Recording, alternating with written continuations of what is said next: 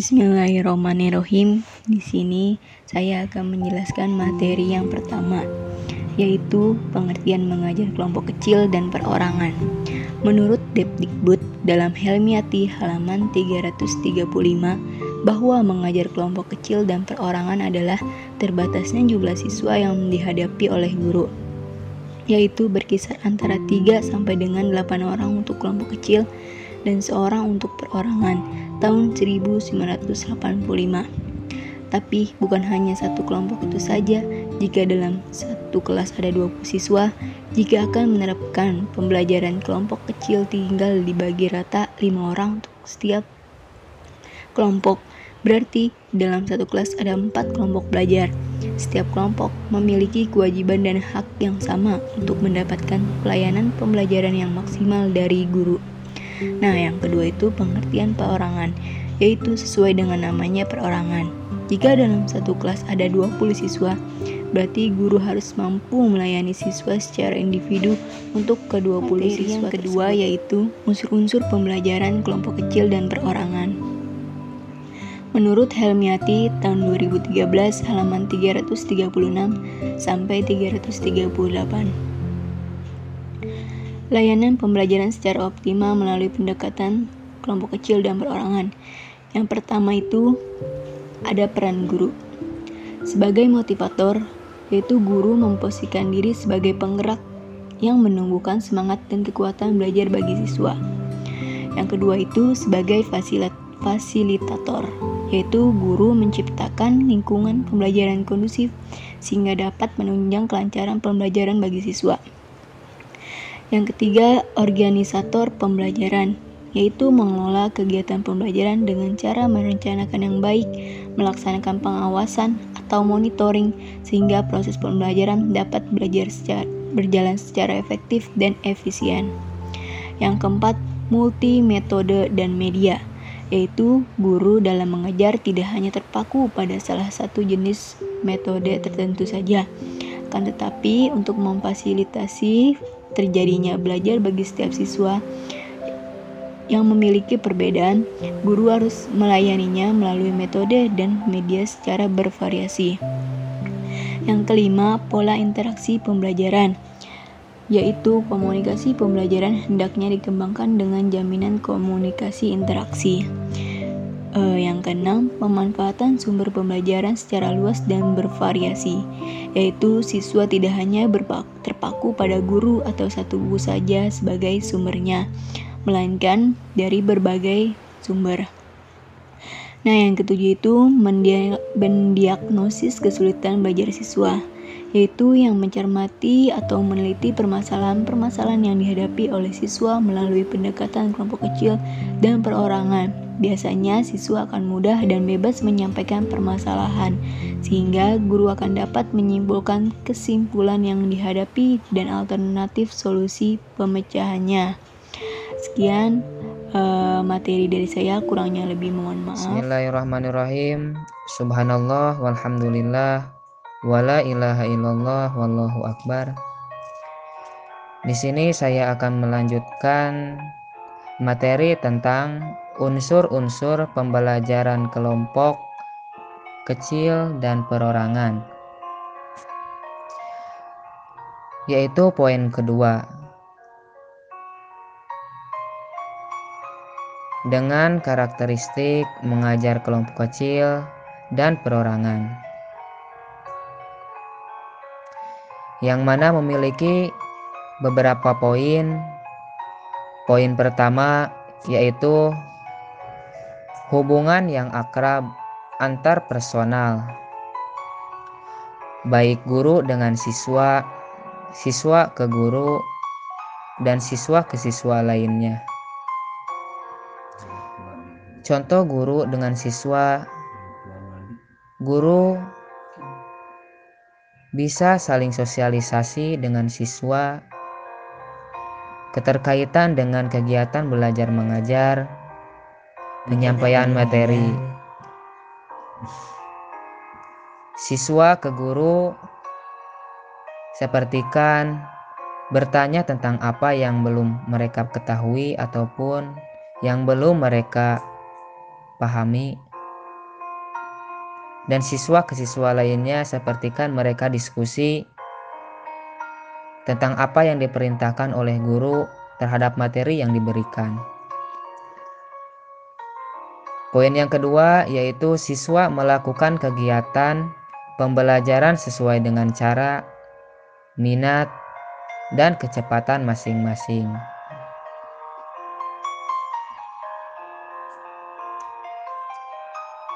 Poin yang ketiga yaitu guru melakukan bimbingan terhadap siswa sesuai dengan potensi yang dimilikinya. Yang keempat, siswa sejak awal pembelajaran dilibatkan dalam menentukan tujuan materi yang akan disampaikan.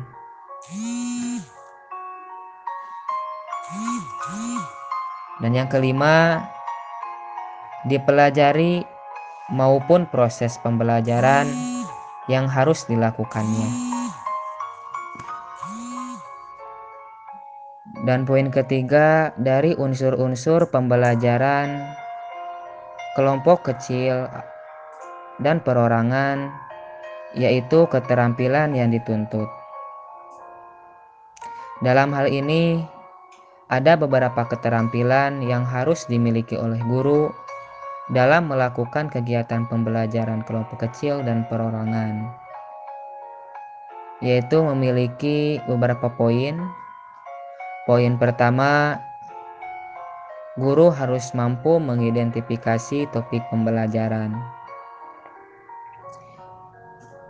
Dalam artian, harus diingat, setiap topik materi memiliki karakteristik yang berbeda-beda. Guru di sini harus bisa, harus mampu mengidentifikasi, memilah dan memilih mana yang cocok dilaksanakan, diberikan terhadap murid. Poin yang kedua yaitu pengorganisasian, yaitu dituntut keterampilan pengorganisasian setiap unsur atau komponen pembelajaran, seperti kan siswa, sumber materi, waktu, media yang dibutuhkan.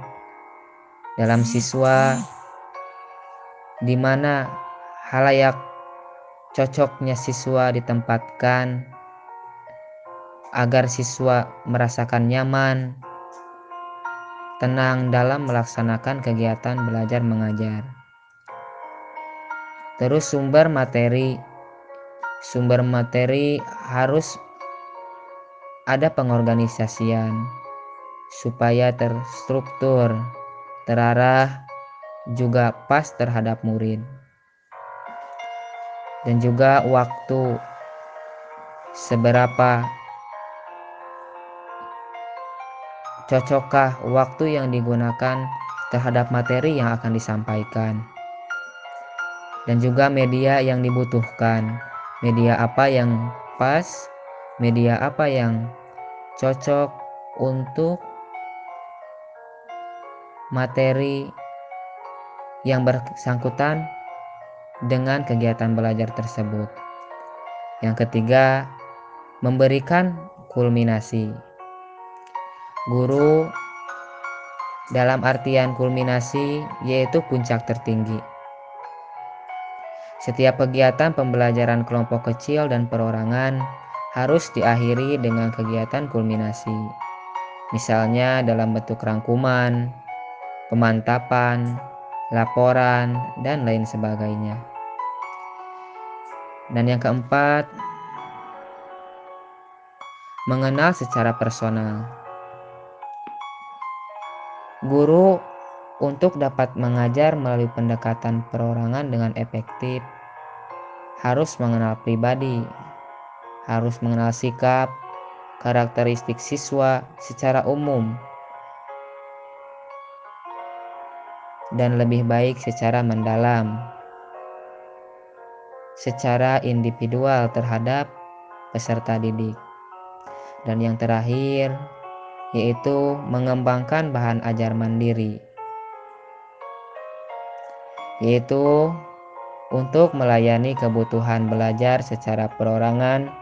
Guru harus terampil mengembangkan bahan pembelajaran untuk individual, sepertikan dengan bar, sepertikan dengan bahan belajar mandiri, paket-paket pembelajaran, dan lain sebagainya yang memungkinkan siswa dapat belajar sesuai dengan caranya masing-masing. Mungkin itu yang saya dapat sampaikan. Kurang lebihnya mohon maaf. Akhir kata dan nanti materi selanjutnya akan disampaikan oleh teman saya. Assalamualaikum warahmatullahi wabarakatuh. kecil dan perorangan terdiri dari empat komponen pokok. Yang pertama, keterampilan hubungan yang akrab antara guru dan siswa atau bisa kita sebut dengan keterampilan mengadakan pendekatan secara pribadi. Salah satu persyaratan yang harus dipenuhi dalam pengajaran kelompok kecil dan perorangan adalah terjadinya hubungan yang sehat dan akrab antara guru dengan siswa dan siswa dengan siswa. Situasi seperti ini hanya mungkin diciptakan jika guru memiliki keterampilan mengadakan pendekatan secara pribadi yang memungkinkan terciptanya suasana terbuka sehingga siswa merasa bebas mengungkapkan pikiran dan perasaannya tanpa dihantui oleh rasa takut atau cemas akan ditolak atau dicemoohkan oleh guru atau temannya. Siswa selalu merasa bahwa guru penuh perhatian terhadapnya serta siap membantu bila diperlukan. Suasana yang demikian tersebut dapat diciptakan dapat diciptakan dengan berbagai cara. Yang pertama, kehangatan dan kepekaan yaitu dengan cara menunjukkan kehangatan dan kepekaan terhadap kebutuhan siswa baik dalam kelompok kecil maupun perorangan. Misalnya, jika kelompok kelihatan dalam kebingungan, guru datang mendekati dan dengan sikap hangat menanyakan apa yang terjadi. Yang kedua, mendengarkan secara simpatik gagasan yang dikemukakan oleh siswa. Sikap simpatik dapat ditunjukkan dengan cara memperhatikan siswa ketika berbicara, menunjukkan mimik atau gerakan badan yang sesuai, atau memberikan komentar bila perlu. Yang ketiga, memberikan respon positif terhadap buah pikiran atau perasaan yang dikemukakan siswa. Respon positif dapat berbentuk ungkapan tanda setuju atau dapat memahami perasaan siswa. Ini bukan berarti bahwa semua pikiran dan perasaan yang diungkapkan siswa harus disetujui oleh guru. Dalam hal buah pikiran yang diajukan siswa yang menyimpang dari yang diharapkan, guru jangan memberikan respon positif, tetapi menuntun siswa akan dapat sampai ke gagasan yang benar. Yang keempat, saling mempercayai. Membangun hubungan saling mempercayai yang dapat diciptakan oleh guru dengan berbagai cara, baik verbal maupun non-verbal, seperti ucapan yang tulus yang maknanya dapat dipercaya oleh siswa serta mimik dan gerakan badan yang sesuai. Yang kelima, siap membantu. Menunjukkan kesiapan untuk membantu siswa tanpa kecenderungan untuk mendominasi atau mengambil alih tugas siswa yang berarti bahwa bantuan yang diberikan haruslah dibatasi sehingga siswa tidak terlalu ter tergantung dari bantuan yang diberikan oleh guru. Yang ke yang keenam yaitu empati. Menerima perasaan siswa dengan penuh pengertian dan keterbukaan dalam hal ini sangat diperlukan kemampuan guru untuk menempatkan diri sebagai siswa sehingga dapat menghayati situasi perasaan yang dialami siswa. Yang ketujuh yaitu situasi terkendali. Berusaha mengendalikan situasi agar hingga siswa merasa aman, penuh pemahaman, merasa dibantu, serta merasa menemukan alternatif pemecahan masalah yang dihadapi. Komponen keterampilan yang kedua yaitu keterampilan mengorganisasikan kegiatan pembelajaran. Salah satu peran yang harus dimainkan oleh guru dalam mengajar kelompok kecil dan perorangan adalah sebagai organisator kegiatan pembelajaran. Agar dapat melaksanakan peran tersebut dengan baik, guru harus menguasai keterampilan berikut. Yang pertama, orientasi umum. Memberikan orientasi umum tentang tujuan, tugas, atau masalah yang akan dipecahkan sebelum kelompok atau perorangan mengerjakan berbagai kegiatan yang telah ditetapkan bersama. Orientasi umum ini sangat penting karena akan menentukan lancarnya kerja kelompok atau perorangan. Dengan kata lain, sebelum bekerja dalam kelompok atau sendiri-sendiri, kelompok atau siswa secara individual harus sudah pasti bisa atau mengetahui apa yang harus dikerjakannya, cara mengerjakan, target yang harus dicapai, serta hal-hal lain yang berkaitan dengan penyelesaian tugasnya. Yang kedua, variasi kegiatan.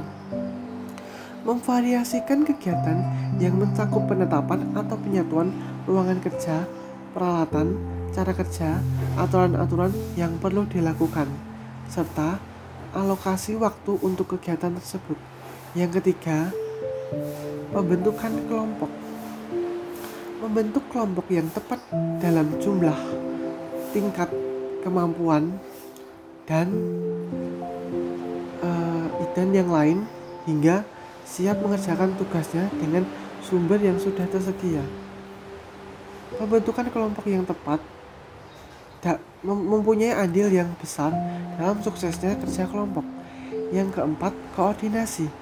Mengkoordinasikan kegiatan dengan cara melihat kemajuan belajar yang dicapai serta penggunaan materi dan sumber sehingga guru dapat memberi bantuan pada saat yang tepat. Misalnya jika ada kelompok yang kelihatan belum memanfaatkan sumber yang disediakan padahal waktu bekerja sudah hampir habis, maka guru mendekati kelompok dan menanyakan kemajuan dan masalah mereka. Yang kelima, membagi perhatian. Membagi-bagi perhatian pada berbagai tugas dan kebutuhan siswa hingga guru siap membantu siapa saja yang memerlukan. Keterampilan ini sangat berkaitan dengan keawasan seorang guru sehingga mampu mengetahui adanya masalah pada kelompok yang kerja jauh dari tempatnya duduk atau berdiri. Keawasan guru ini akan memberikan kesan kepada siswa bahwa guru selalu memperhatikannya meskipun secara fisik guru tidak berada di dekat mereka. Yang keenam, kegiatan kulminasi. Mengakhiri kegiatan dengan suatu kulminasi yang dapat berupa laporan hasil yang dicapai siswa Kemudian, disertai kesimpulan bersama tentang kemajuan yang dicapai siswa dalam kegiatan tersebut. Laporan yang dilakukan dalam format klasikal akan memungkinkan siswa belajar satu yang ketiga yaitu keterampilan membimbing dan memudahkan belajar. Dalam mengajar kelompok kecil dan perorangan, guru diharapkan dapat membantu para siswa hingga dapat menyelesaikan tugasnya tanpa mengalami frustasi. Agar dapat melakukan hal ini, guru harus menguasai berbagai keterampilan.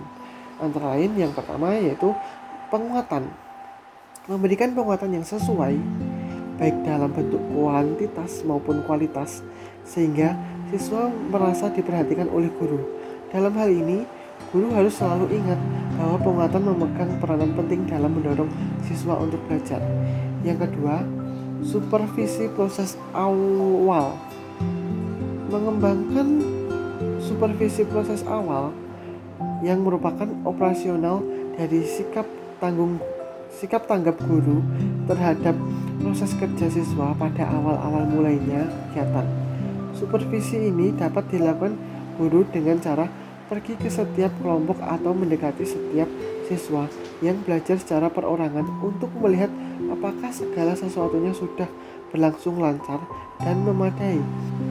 Dengan kata lain, guru mencoba apakah setiap kelompok atau siswa sudah mulai bekerja, apakah ada yang perlu diberi bantuan, atau apakah ada sesuatu yang kurang beres.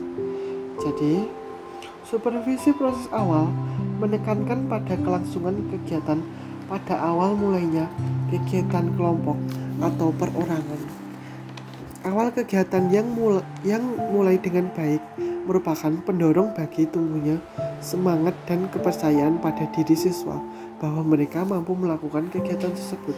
Yang, ke yang ketiga, supervisi proses lanjut. Mengadakan supervisi proses lanjut yang menekankan pemberian bantuan secara selektif agar kegiatan dapat berlangsung secara terarah sampai menjelang akhir kegiatan. Bantuan secara selektif ini diberikan beberapa saat setelah kegiatan berlangsung.